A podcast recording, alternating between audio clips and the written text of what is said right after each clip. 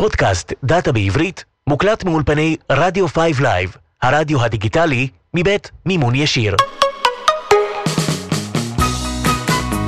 עכשיו, דאטה בעברית. פודקאסט הדאטה של רדיו 5 Live, עם לי, ליקו אוחנה. אהלן, פרק שלישי של דאטה בעברית, ואנחנו נמצאים כאן באולפני 5 Live, הרדיו הדיגיטלי של מימון ישיר. הפרק הפעם נקרא "אצא לי השוקה". אירחתי כאן את עינת שמעוני, סמנכ"לית המחקר בחברת STKI, שבאה להוציא אותנו לסיבוב בשוק ובעצם להסביר לנו איפה אנחנו נמצאים היום בעולמות הדאטה, ולאן עוד יש לנו לשאוף. דאטה בעברית, פרק שלישי, מתחילים.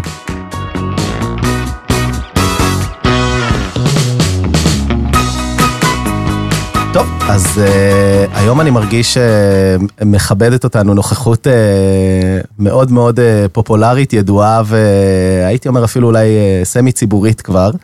לא נראה לי שיש הרבה ארגונים אה, שלא מכירים אה, את האושייה שנמצאת איתנו כאן. וואו, וואו, תודה. buildup, למה לא? buildup אה, נחמד. סבבה. עינת שמעוני, נעים מאוד, היי לי. מה שלומך? תודה, איזה כיף להיות פה. תודה שהזמנת אותי. מהמם, ממש כיף לי שבאת. רוצה קצת לספר לנו על עצמך, להציג את עצמך? בטח, בכיף. אז אה, אני EVP בחברת STKI. STKI זו חברת מחקר ואנליזה. אנחנו סוקרים וחוקרים מגמות טכנולוגיות, כל מה שקורה בעצם בעולם הטכנולוגי, במיקוד חזק ולישראל. אנחנו חיים את המציאות הישראלית, אנחנו נושמים את האווירה של אה, ארגונים ו-IT, ובמיוחד ארגוני enterprise, אני חייבת להגיד. אוקיי. צבא, ממשלה, בנקים, פיננסים, קופות חולים, כאילו, ארגונים קלאסיים. ואני ב-STKI משהו כמו 25 שנה, אוי, נעים להגיד, כן. זה, זה אוקיי. הקטע שבו אתה אמור להגיד, התחלת מהגן?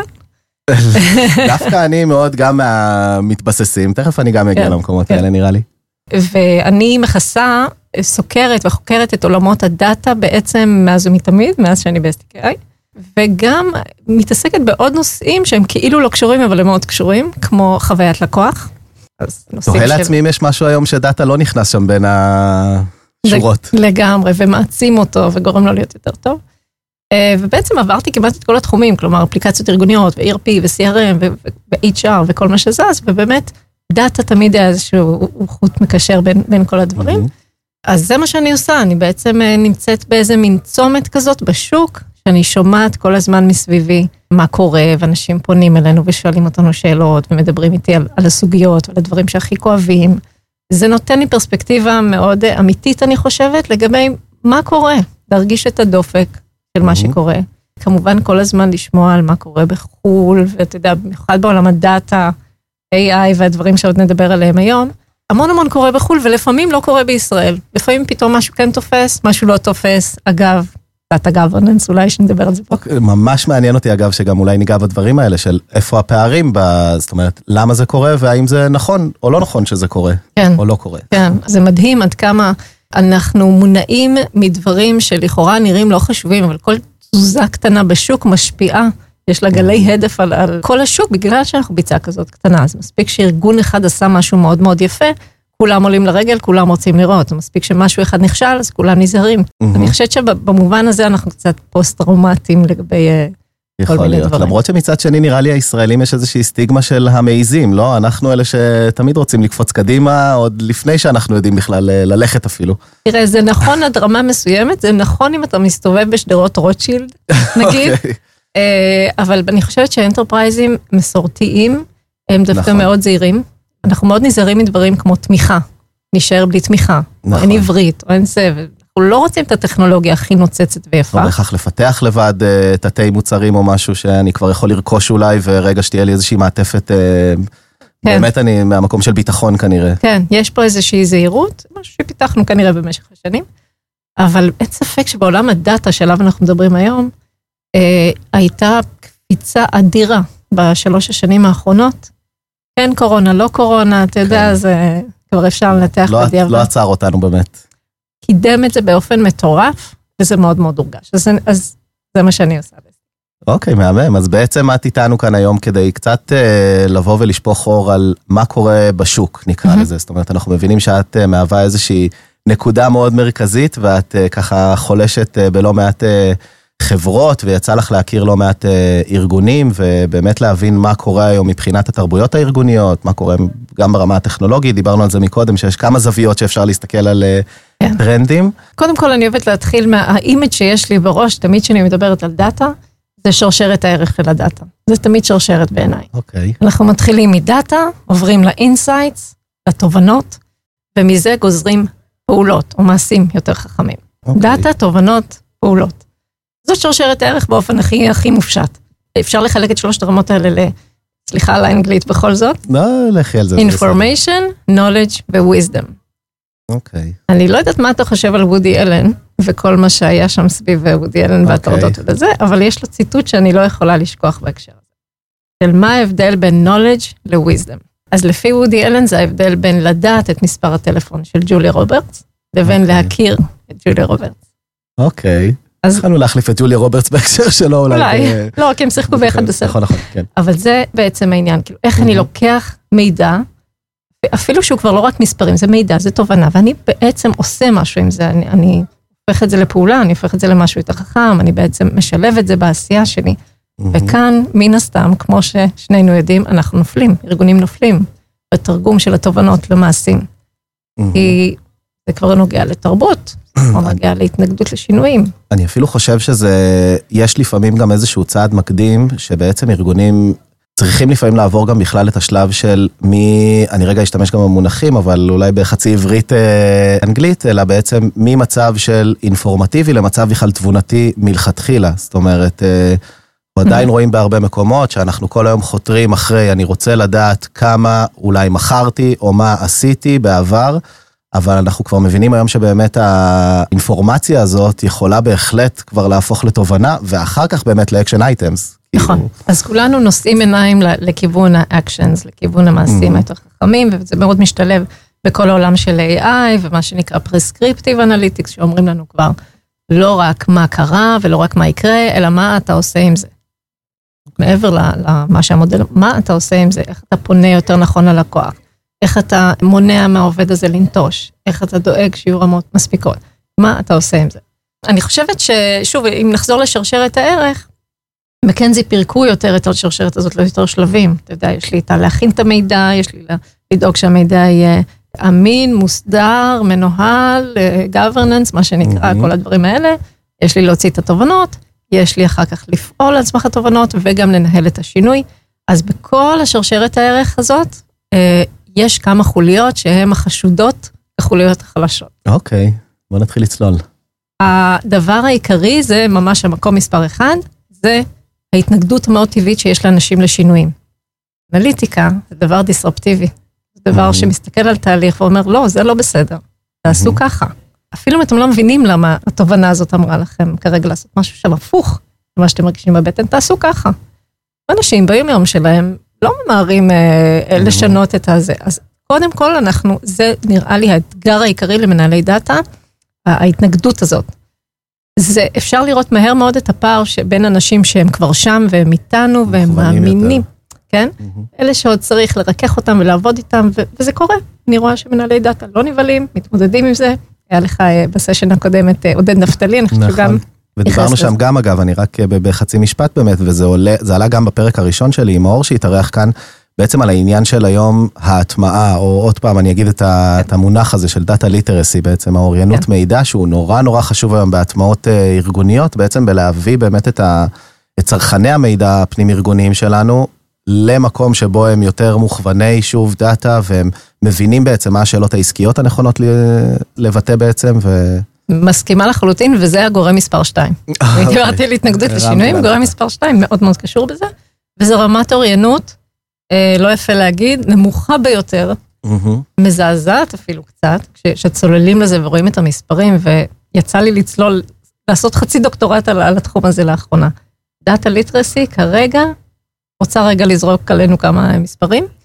רק 20 עד 25 אחוז מהעובדים היום, בכלל, בכל מיני מחלקות בארגון, mm-hmm. מרגישים מספיק בטוחים ביכולות הדאטה שלהם בשביל לבצע את העבודה שלהם. Okay. אוקיי. והנה שימו לב מה קרה, נכנס אה, צ'אט GPT, נכנס OpenAI, נכנסו דברים כאלה, ופתאום אנחנו רואים שיש עובדים שעפים על זה.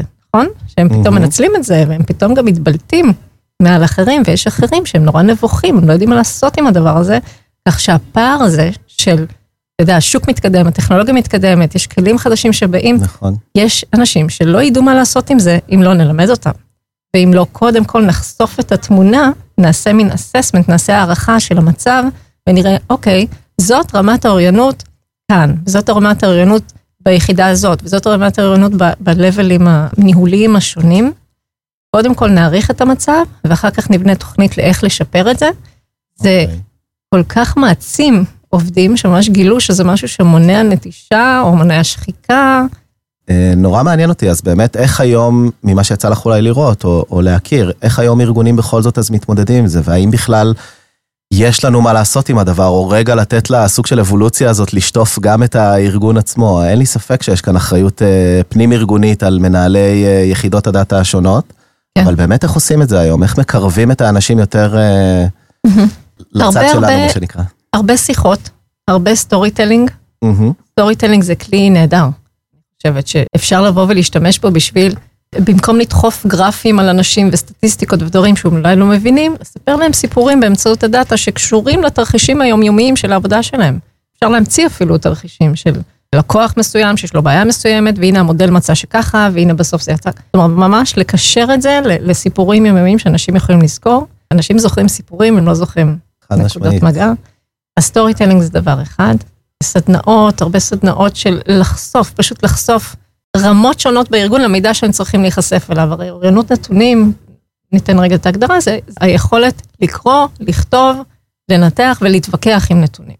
אוקיי, מהמם, עד עכשיו לא שמנו באמת את ה spot על זה, זה חשוב מה שאת אומרת. אוקיי. כן? אז עכשיו יש אנשים שמספיק להם לדעת, לדבר, את הס... כאילו לקרוא, אוקיי? מהמם. לא להיבהל כשהם רואים נתון, לדעת לקרוא אותו. הרבה מאוד אנשים נבהלים כי לא לימדו אותם את זה. יש אנשים שצריכים לדעת כן לכתוב ברמה מסוימת, זה. משהו בדשבורד או זה Python, כל אחד ברמה מהמם. שלו. ולהתווכח עם נתונים זו הרמה בעצם הכי, הכי גבוהה, כי אז אתה יודע לשייך את זה לפונקציות עסקיות שונות ולדעת להשתמש בזה באיזה תרחישים. אבל אני חושבת שהדבר העיקרי שצריך לעבוד עליו כרגע זה המודעות למה הערך שדאטה יכול לתת לך, מנהל, עובד, בעבודה היומיומית שלך. אוקיי? אז הרבה אוקיי. הרבה לדבר על זה, הרבה הרבה... ליטרסי, הרבה פעמים זה סדנאות, זה פשוט מסתכם בסדנאות, במפגשים אוקיי. ובחשיפה. אני אשתף שכאן אצלנו אנחנו מנסים בדרך נוספת להתמודד עם הדבר, ואני באמת אה, משתף כאן שאני לא בטוח שבאמת עד כמה הדרך הזו נכונה, אבל בעצם אנחנו מנסים גם לפתח אפילו בעצמנו בחלק מהמקרים כלים שינגישו יותר בעצם את השפה. זאת אומרת, אנחנו Mhm. כן מנסים בחלק מהמקרים ברמה העסקית לדבר בעצם את מה שהנתונים אומרים Mhm. בצורה הרבה יותר... Mm. אה, שוב, בעברית, בשפה עסקית שאנחנו יודעים שהלקוחות שלנו מבינים, ופחות ברמה הטכנית שאולי היינו רוצים שהם יהיו שם, אבל, אבל כרגע לא כן שם. צריך Mhm. להכיר במציאות שהם לא שם. כן, אני מסכימה, זה הצד השני של המטבע. מצד אחד אתה צריך לשפר אוריינות של אנשים, מצד שני אתה צריך, ממש אתה צודק, אני חושבת להנגיש יותר נכון את המידע שאתה צריך לתת בהתאם לקהל היעד שלך. מהמם. שים לב איך אנחנו משתמשים במוצר אנליטי מדהים שנקרא Waze. ואיך אנחנו משתמשים, הנה. זרקנו אה, את לחלוטין. ChatGPT, נכון? יש שם שורת חיפוש, ואתה מקליט את השאלה. ואם היינו דוברים אנגלית ולא היה לנו את העניין של עברית שפה קשה, אז היינו שואלים את סירי כל מיני שאלות BI והוא היה עונה לנו. אז זה נקודה למחשבה, איך אפשר להשתמש בדיזיין יותר טוב, יותר מותאם, user experience, service design, כל העולם הזה שהוא לגמרי לא מנוצל בעולם הדאטה וה-BI, לגמרי. להנגיש יותר טוב את התובנות. כן, יש לנו מושג שאנחנו מגדירים אותו, דאטה על הרצפה. זה כמו כן. כסף שפשוט שוכב על הרצפה ולא מרימים אותו, וזה באמת משהו שקורה לא מעט, אתה מקים את התשתיות, אתה עושה את העבודה, שוב, היינו בזה גם בשיחה הקודמת קצת עם עודד נגענו בזה שבאמת אנחנו עושים עבודה הרבה פעמים ברמה התשתיתית מאוד מאוד אה, קשה ומטייבת גם, וכן עבודה איכותית. בסוף כשאף אחד לא נוגע בדבר הזה, זה, אני כל הזמן אומר, זה פתחתי חנות אה, מלאה במוצרים מאוד כן. מאוד איכותיים, אבל אף אחד אה, לא נכנס. נכון. אז יש את ה... שוב, אם, אם רגע נחזור להגדרות ו benchmarking ואיפה ארגונים נמצאים, אני תמיד אוהבת להגיד, זה לא שאתה data driven או לא data driven, יש כמה רמות באמצע, נכון? מהמם, לחלוטין. אז בהתחלה אולי ארגונים היו בשלב הכחשת דאטה ואין דאטה והכל לפי הזה, ואנחנו כבר לא שם. אנחנו בשלב ה-data informed, data aware, data driven, פחות או יותר, אוקיי? אוקיי. ש-Data Informed זה אומר שאנחנו, יש לנו יחידה ואנליסטים, ויש לנו איזה כלי אה, דשבורדים נחמד ולזה, ואנחנו עובדים בזה, אנחנו עושים, מוציאים מידע, מוציאים דוחות, אבל זה בשביל לתמוך את ההחלטות שכבר לקחנו. Okay? זה ה-Data Informed. בדיוק, לתקף פשוט את מה שאני גם ככה כבר ידעתי, ו... נכון, ולעשות את זה באמצעות נתונים. מעניין. השלב הראשון שדיברתי עליו היה Data Aware, עכשיו אנחנו בשלב ה-Data Informed. חצי מהארגונים נמצאים פה, וזה מאוד השתפר בשנים האחרונות, וזה בעצם אומר שיש חלקים מסוימים בארגון, לדוגמה שיווק, לדוגמה כספים, שהם כן Data Driven. הם לא מתחילים את היום בלי להסתכל, הם לא מחליטים החלטות בלי שהנתונים יגידו, הם כבר עברו את השלבים האלה. יש יחידות אחרות בארגון, ואני לא סתם זורקת דוגמאות, HR נגיד, אה, כאילו, כן, יש את נכון. החשודים האלה. נכון. שהם ממש ממש עוד לא, וצריך עוד לעבוד שם, זאת אומרת, זה לא משהו ששווה לכל אורך הארגון, וזה לא איזושהי אסטרטגיה שזורה לרוחב ואורך הארגון. ויש את ה-Lucky Ones, 25 אחוז הנותרים מהארגונים, שהם Data Driven. ו-Data Driven זה אומר שאתה תרבותית שם, שמבחינת אוריינות טיפלת בזה. שבאמת כל נקודת החלטה תפעולית או אסטרטגית נשענת על נתונים, שזה משהו אסטרטגי שמורגש לכל אורך. האנשים ביחידות האלה כבר הרבה יותר מוכוונים, מראש מגויסים כנראה אנשים יותר... או, ו... אוקיי. בדיוק, נכון. בשלב הגיוס ממש מתעדפים אנשים כבר עם literacy גבוה בשביל שאחר כך... וזה אלה החברות המגניבות יותר, כן? Uber, Airbnb וכל האלה, וגם חברות הפחות מגניבות שעשו טרנספורמציה. אבל עדיין, זה רק 25% מהשוק 26 אחוז לפי הנתון האחרון המעודכן. אוקיי, זה לא בקושי זז, זה בקושי זז שם, זה שנים כך.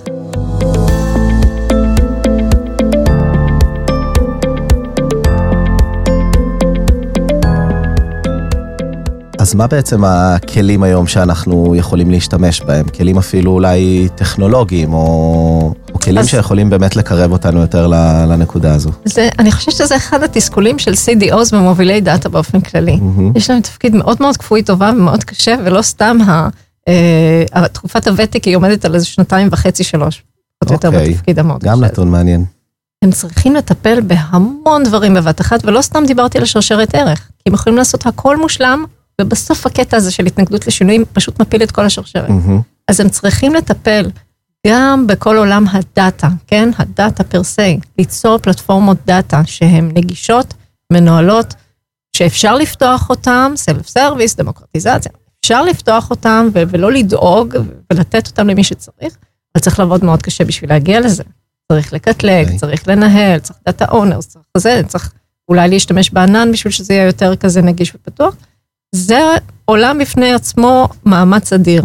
אחר כך צריך לטפל בשלב התובנות. יש לנו את היכולות האלה, אנליסטים שלנו מספיק אה, מיומנים, data scientist, צריך או לא, כלים, כן, פלטפורמות אה, שמאוד התקדמו פה.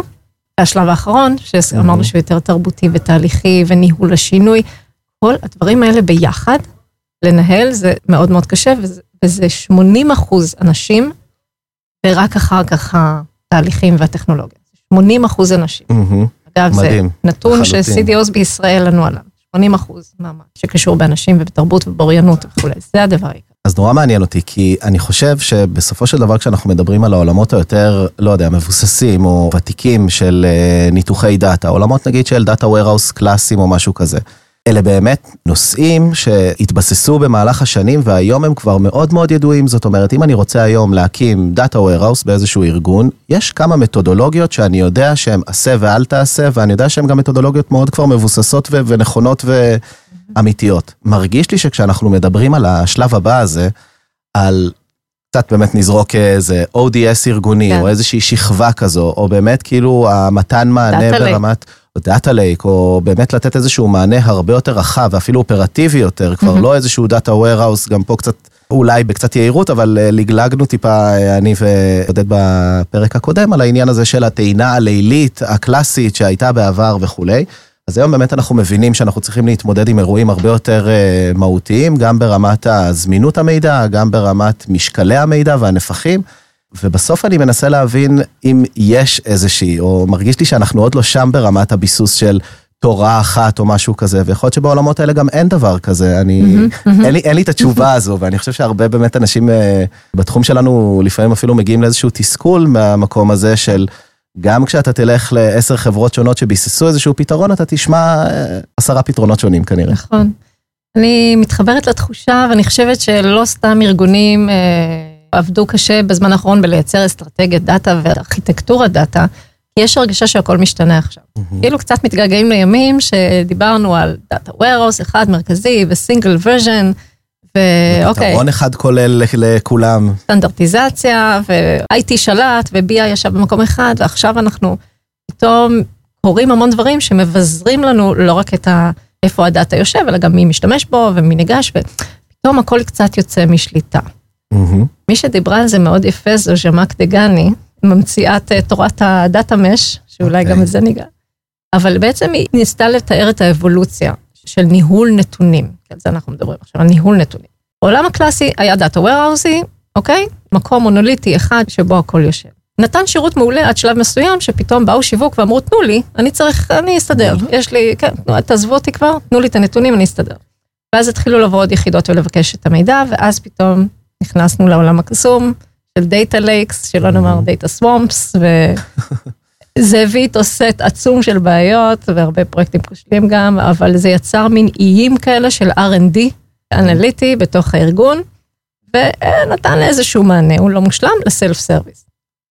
אני חושבת שעכשיו אנחנו בשלב השלישי, שז'מאק הגדירה אותו כמולטי מודל. כלומר, יש לנו גם את ה-data warehouse הקלאסי, אנחנו לא מוותרים עליו. הוא נותן לנו שירות מצוין לפיננסי, לרגולציה, לדברים מוסדרים, למקומות שכן צריך את האמת אחת ואת המידע המאוד לעוס ומוכן לשליפות. Mm-hmm. לא רוצים לוותר עליו, אפילו אם חשבנו שנוותר עליו, לא נוותר עליו. בנוסף, יש לנו צרכים שמחייבים, כן, ליצור מין איים כאלה אד הוקים של מידע ופחות מוסדרים, ואנחנו צריכים גם אותם. הגם וגם הזה, המולטי מודל הזה, מצא את מקומו בענן. הענן נתן לנו, כנסו, מה שתצטרכו אני איתכם. כן? אתם עכשיו תרצו לקחת את הנתוני call center שלכם, להפוך לטקסט, לנתח, לעשות NLP, למצוא זה, לעשות אפילו POC עם זה, בואו תעלו את זה לענן ותמצאו שם את הזה. אז אנחנו כרגע בשלב multi model כזה. data warehouse, data lake, lakehouse, whatever. אוקיי. שלב הבא, לפי אותה ז'מאק דגני, זה מין קונספט בכלל אה, מרחיק לכת של מידע מבוזר יושב בכל מקום. data mesh, data mesh זה מין ניהול נתונים מבוזר מבחינה ארגונית, זה כבר לא יבוא לאותו מקום אחד מרכזי ונוהל על ידי אותו צוות מרכזי, גם דאטה פבריק מצטרף לחגיגה הזאת. אבל לא משנה אם זה יקרה או לא יקרה, יש לנו תחושה שעוד הרבה שינויים מגיעים בעולם ניהול הנתונים, ושאנחנו כבר לא יכולים לפעול על סמך אותם שיטות וכלים של תביאו את המידע למקום מרכזי ותנהלו אותם שם, אלא משהו הולך להשתנות והמשהו הזה לא מאה אחוז ברור. Mm-hmm. אז לכן אנחנו, אני חושבת שאנחנו שומעים את התשובות השונות מכל ארגון וכל אחד. נכון, דיברנו פה, אני חושב שזה עוד נדבך מקשה פה על התהליך בעצם, שאנחנו מדברים על זה שמצד אחד ארגונים צריכים לעשות גם איזשהו שינוי תפיסה, או איזשהו צעד קדימה ב, בהקשר של באמת אוריינות נתונים, או איך ניגשים לנושא, אבל נראה לי שבאותה מידה גם יחידות הדאטה עצמן צריכות רגע להתמודד, בעיקר כאילו החבר'ה היותר ותיקים, או מי שחי את הדבר הקלאסי הזה כל כך הרבה שנים, זה ממש בירת אה, פרדיגמות מרגיש לי בחלק מהמקרים, זה תהליכי עבודה. של שנים שאתה מורגל להגיד, חבר'ה, עד שזה לא קורה ב-data warehouse, לא רצוי להסתכל על הנתון, כי mm-hmm. יכול להיות 1, 2, 3, אבל אנחנו מבינים שהיום אה, מהירות התגובה שלנו צריכה להיות הרבה הרבה יותר מהירה, כבר אי אפשר לתקוע תהליכים. כן, אנחנו גם צריכים להשתנות בעצמנו. והארגון חייב את העיניים נכון. שלו כל הזמן. נכון. אני חושבת אבל יחידות דאטה כן עוברות עכשיו איזשהו אה, שינוי משמעותי, נכון. לא כולם, אבל אני מדברת עם כמה עשרות מנהלי דאטה באותם ארגונים שדיברנו, okay. אוקיי. בארגוני enterprise, ואני רואה שהם מתחילים להסתכל על עצמם קודם כל, על ה-mindset שלהם עצמם השתנה, הם מסתכלות על עצמם יותר כעל, כבר לא כל כך enabler, יותר פרטנר, יותר coacher mm-hmm. של הארגון בעולם הדאטה. כלומר, אל תבוא אליי עם רשימת מכולת של תפתח לי את הדוח הזה והדשבורד הזה. בדיוק. שב איתי, תדבר איתי על הבעיות העסקיות שלך, mm-hmm. אני המומחה לעולם הנתונים, אני, אני אלך איתך יד ביד, אני אעזור לך להגדיר טוב את הבעיה ולהגדיר את הפתרון. אני חושבת שהשינוי הזה הוא מאוד משמעותי להצלחה של אה, דאטה בארגון. אני מסכים. ואני כל הזמן מדברת עם יחידות דאטה, קודם כל על השינוי הזה שהן צריכות לעשות בתוכם, של לעבור מריאקטיבי לפרואקטיבי, של לחשוב כעל, כעל יזם, כעל גוף יוזם, אתם מסתובבים בארגון, אתם כל היום רואים בעיות, בואו תבואו עם פתרונות אה, דאטה, ת, ת, תגששו אם יש לכם שותף בצד העסקי, מהמם. ותגבשו לעצמכם תפיסה של מוצר, מוצרי דאטה. זה מוביל אותי למגמה שאני אני מאוד רוצה לנגוע בה, שבעצם מדברת על זה שבכלל, באופן כללי אנחנו שטופים במגמת ה-product, נכון? הכל, הכל כבר לא מהמם. פרויקטים, הכל כבר מוצרים. מוצרים דיגיטליים, מוצרים... לחלוטין. גם בדאטה. ובדאטה, אני חושבת שזה נוגע בכמה בעיות שדיברנו עליהן עד עכשיו. כי אם אני מאמצת גישת תפיסה כזאת של שאני מנהלת מוצרי דאטה ומוצרי אנליטיקה, זה שני דברים שונים אגב, אוקיי. אני מחויבת מאוד מאוד להסתכל על האימפקט העסקי שהמוצר שלי הולך לתת, זה הערך שהוא הולך לתת. אוקיי. אני חייבת מאוד להתמקד בבעיה שאני עומדת לפתור, ולא לרוץ לפתרון, מה שהרבה פעמים אנחנו מתחילים איתו, כי בא לנו לעשות נכון. פרויקט ניתוח טקסט, או לעשות פרויקט IoT נחמד. אני מאוד מאוד מפוקסת על הלקוח שלי, על הצורך שלו. אני שמה מאוד דגש על ה-user experience, על הדיזיין של הפתרון. שלי. נכון? אני כאילו, כאילו מוכרת אותו בכסף למישהו, הוא צריך להיות אה, אה, בנוי טוב. fine, נכון. מהמם.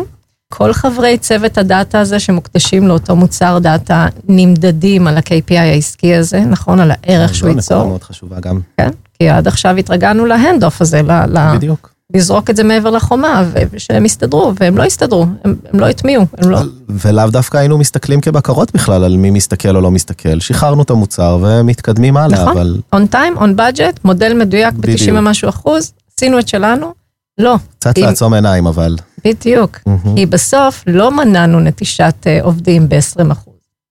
אז אם לא מנענו נטישת עובדים, המוצר נכשל, נכון? אז ה- כל ההסתכלות המוצרית הזאת לדעתי תעשה טוב לעולם הדאטה. אה, גרטנר מדברים על זה שה-CDO התפתח באבולוציות, שה-CDOs הראשונים באו לטפל בדאטה, data governance, data management, יותר בחו"ל אגב, ואחר כך עברו ל-CDOs אנליטיים, שהם מתעסקים ב-use cases אנליטיים ו-quick wins ודברים כאלה. אז הם מדברים על זה שהיום ה-CDOs המתקדמים ביותר, הם אלה שהם product centric. הם אלה שמנהלים מוצרי דאטה. אז אוקיי. אה, מה זה אומר בדיוק? או, יש פה שני דברים שצריך להבדיל ביניהם. ניהול מוצרי דאטה אוקיי. וניהול מוצרי דאטה אנליטיים. כשאני מנהלת דאטה כמוצר, אני מדברת על ניהול הדאטה עצמו עוד בכלל לפני שהשתמשנו בו להוצאת אה, תובנות. ניהול שכבת הדאטה עצמו.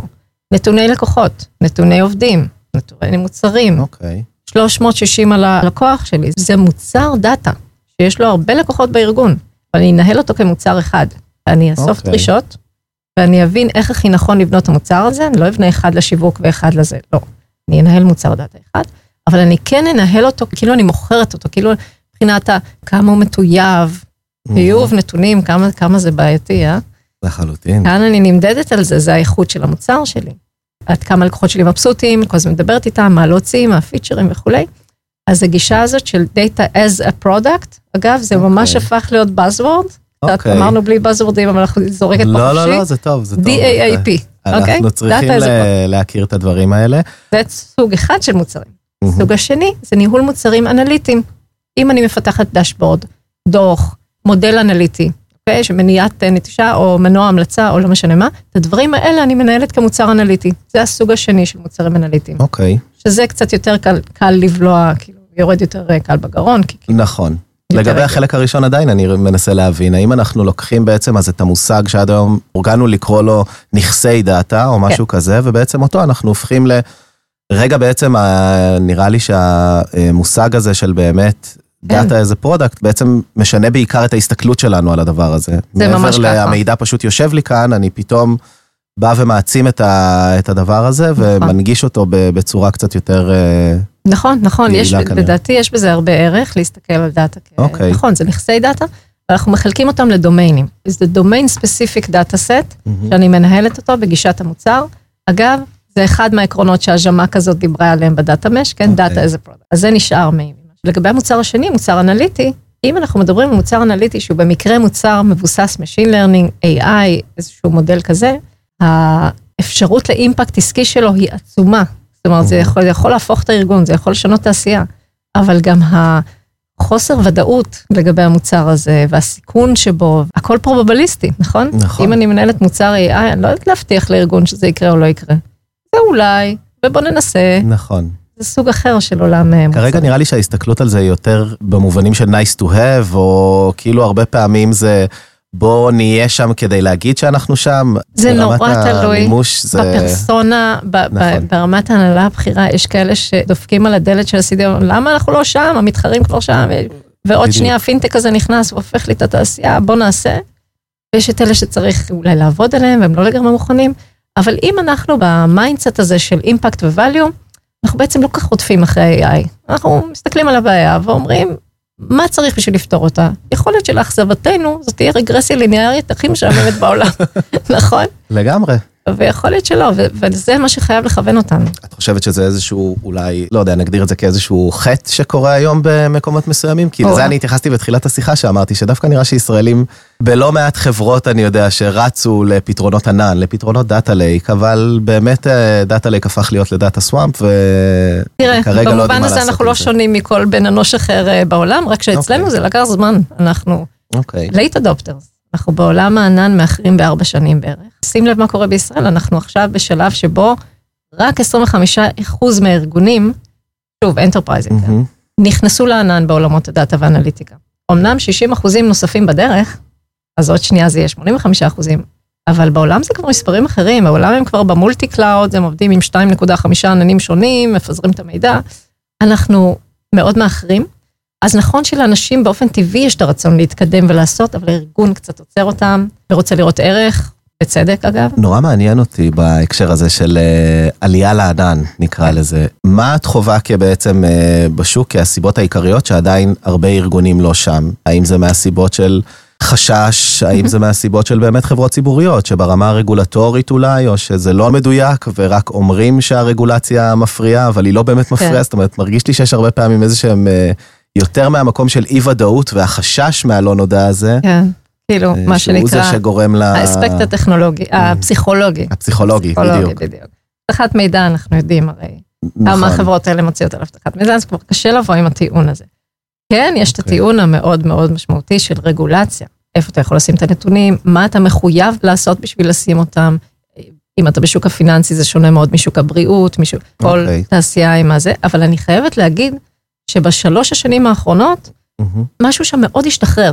זה הפך להיות מלא, אי אפשר ענן, לרגע בוא נבדוק, ועכשיו זה כבר רגולטור אפילו בהרבה מקרים בא ואומר, אני לא אומר לך לא, אבל אתה צריך לכסות את עצמך מבחינת א', ב', ג', ואתה אחראי, הסיכון עליך, עכשיו בוא תראה איך אתה מסתדר. מהמם. ועכשיו יש הרבה דיונים בתוך חברות שאני בקשר איתם, בין ה-CDOs, ה-Data Leaders ל- לרמת ההנהלה, לגבי האם אני צריך להתמים נתונים, האם אני חייב להצפין, אני חייב למסך, איזה סוג של נתונים.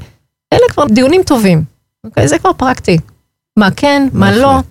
אבל באמת בכל תעשייה, גם הכי אה, שושו שאתה יכול לדמיין. כולם מתעסקים עם ענן עכשיו. אפילו אם זה נתונים מומצאים, מה שנקרא, לא. אמיתיים, כולם מתעסקים עם זה, או בדרך לשם. אז ה-85% האלה של ארגונים בישראל שיהיו בענן תוך שנה וחצי, זה, זה כאן, זה בדרך. במיוחד בעולם הדאטה. כי זה נותן לנו את הגמישות הזאת, זה נותן לנו את היכולת הזאת לנסות רגע פה, לנסות שם, לפתוח את המידע ליותר אנשים. זה פשוט עונה לנו על הרבה מאוד מהצרכים הספציפיים שלנו בעולם הדאטה. אז לשאלתך, החסמים הם כן, הם קצת פסיכולוגיים עדיין בחלק מהארגונים, מהמם. רגולטוריים, כן, אני חושבת שזה אולי חסם אה, משמעותי, אבל מתחיל להיפתר בחלק מהמקרים. אוקיי. נימבוס עשה פה מהפכה בעיניי, הוא אחד הדברים החשובים שקרו פה בישראל בהקשר של העננים המקומיים. אפשר אה, משפט על נימבוס? אנחנו מגדירים אותו כסוג של רגולציה לאיך צריך להיראות ענן ב- בישראל. בעצם ממשלת ישראל יצאה עם היוזמה הזאת של נימבוס, שחר אוקיי. ברכה ויתר פרץ וכולי. ובעצם אה, נבחרו אה, שני ספקים, אה, AWS וגוגל, שאמורים לתת שירותי ענן לממשלה ולארגונים ממשלתיים. אבל זה גם יצר מין בנצ'מארק למה צריך לעשות בשביל לעבוד בעננים המקומיים בישראל, יש גם אוקיי. לאז'ור, יש גם לאורקל. איזה אבטחת מידע צריך, איזה redundancy, מה אתה עושה במקרה של מלחמה, מה אתה, זה- פתח את כל השאלות האלה, ובעצם מאוד קידם את התחום. אז יש ארגונים באמת? שעד עכשיו אמרו, אין סיכוי, עכשיו אמרו, כן, יש נימבוס, אז אנחנו נצטרף לנימבוס, גם אם אנחנו לא ארגון ממשלתי. אוקיי. זה מאוד מאוד עבודה, קידם. מודה שלא הכרתי. כן, נימבוס זה Game Changer. אז אני אוקיי. חושבת שאנחנו כבר, זהו, עברנו את המשוכה ואנחנו אנחנו בדרך. מה שכן, אני רק אגיד, ארגונים שכבר נכנסו לעננים השונים ומשחקים שם בדאטה ואנליטיקה. זה עדיין, כן, זה data lake-ים כאלה, זה לא כל כך data warehouse, data warehouse. מתלוננים שחסר הרבה ידע. מתלוננים שהם עכשיו בעקומת למידה מטורפת. שהכל הם לומדים בעצמם. בדיוק, אני חושב שהקושי הקלאסי שקורה בהרבה מהמקרים האלה זה פתאום העלויות גם, או דברים שבאמת אנחנו לא יודעים להתמודד איתם עדיין, אני חושב שזה. זה גם נכנס לאספקט כנראה הפסיכולוגי, אבל גם מבחינת הידע הטכני שכרגע קיים, לזה גם התכוונתי מקודם, בעצם אנחנו עוד לא, מרגיש לי שעוד לא ביססנו איזושהי תורה או נכון. איזשהו ידע מאוד מאוד משמעית. אה, מבוסס כדי ל- נכון. להתקדם לשם בדרך. בביטחון, נקרא לזה. כן, כן. אבל uh, בהקשר לשאלה הזאת, אה, אגב, יש uh, ארגון שלא אזכיר את שמו, שככה סגר את הדלת ואמר לנו בשקט בשקט, אין לי שום סיבה להיכנס כרגע לענן, אין לי use case, אוקיי. אבל בשביל לשמר את העובדים שלי, אני נכנס לענן. פשוט כי, כי אני אאבד אותם אם לא. שזו, אני נזהר להגיד, אבל לטעמי זו סיבה גם מספיק טובה. קבילה, סיבה קבילה, נכון? בעידן הזה שאתה יודע, אתה חייב איכשהו לשמר, צריכים לראות שיש להם אופק מקצועי, נכון, טכנולוגי, רוצים להיות שם. אני מסכים עם האמירה הזאת.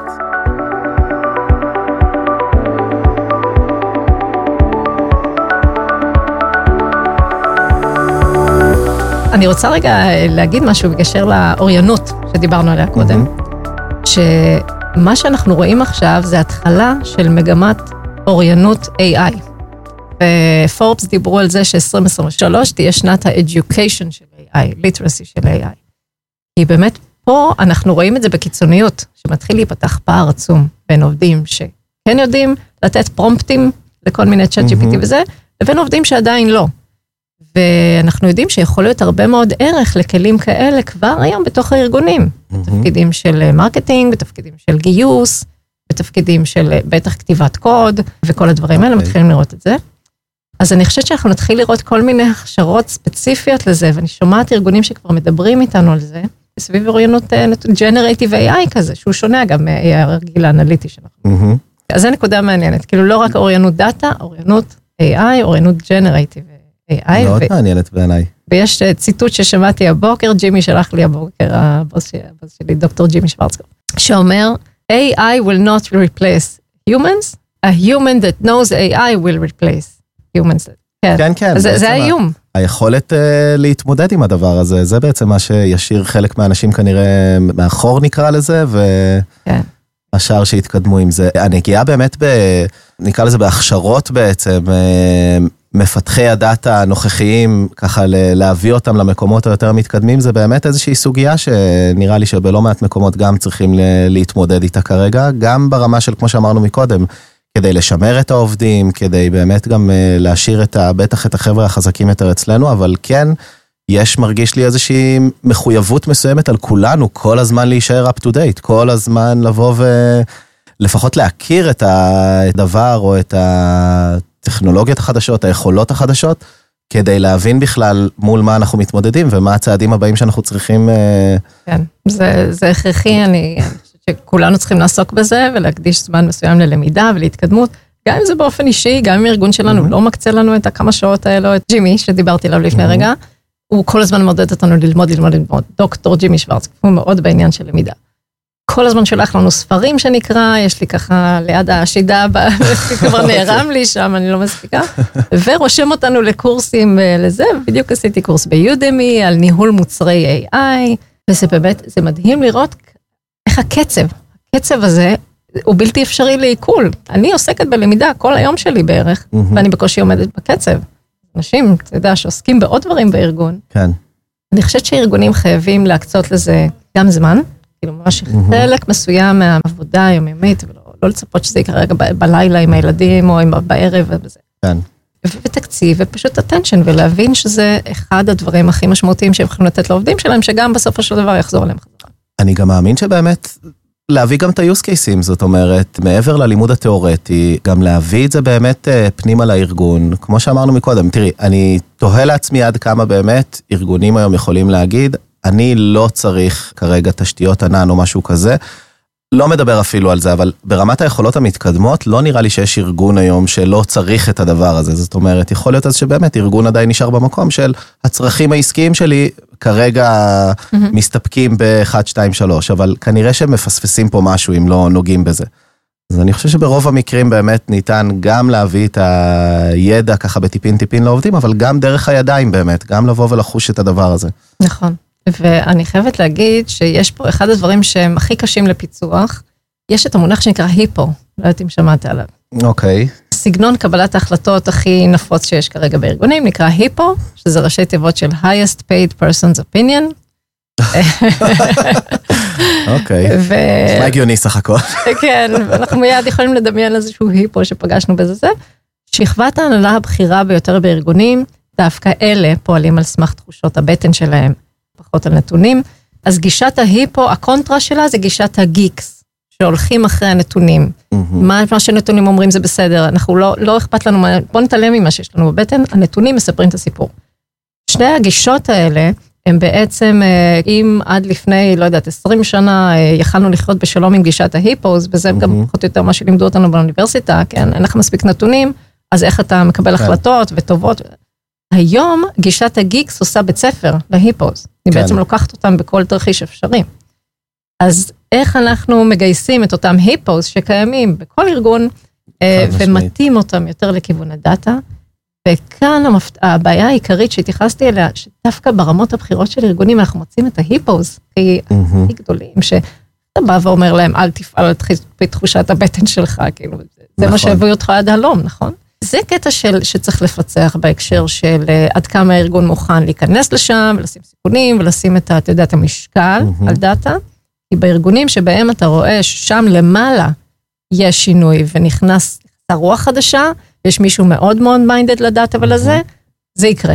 זה אין ספק כן. שזה יקרה וזה יקרה מהר. כי אותו CEO, CEO, איט, הם יפתחו ישיבות הנהלה בלמה לא יישמת עדיין את המודל הזה, ולמה אצלך זה עובד, ולמה פה, זה- הם בעצם יעבדו בזה, לא רק יגידו שזה חשוב, אלא יהיו ממש אה, מעורבים בשינוי הזה. מהמם. אבל מה אתה עושה אם אין? מתייאש? לא. אתה ממשיך לעבוד, ממשיך לעבוד, ומקווה ש... שהשינוי יקרה.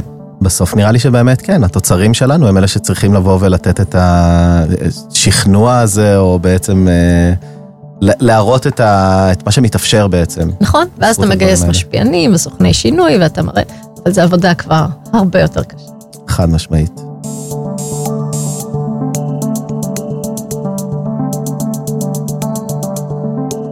טוב, אני, אני חושב שבאמת, כמו שאמרנו מקודם, אנחנו יכולים להמשיך כאן עוד שעות. בכיף, אבל- כן.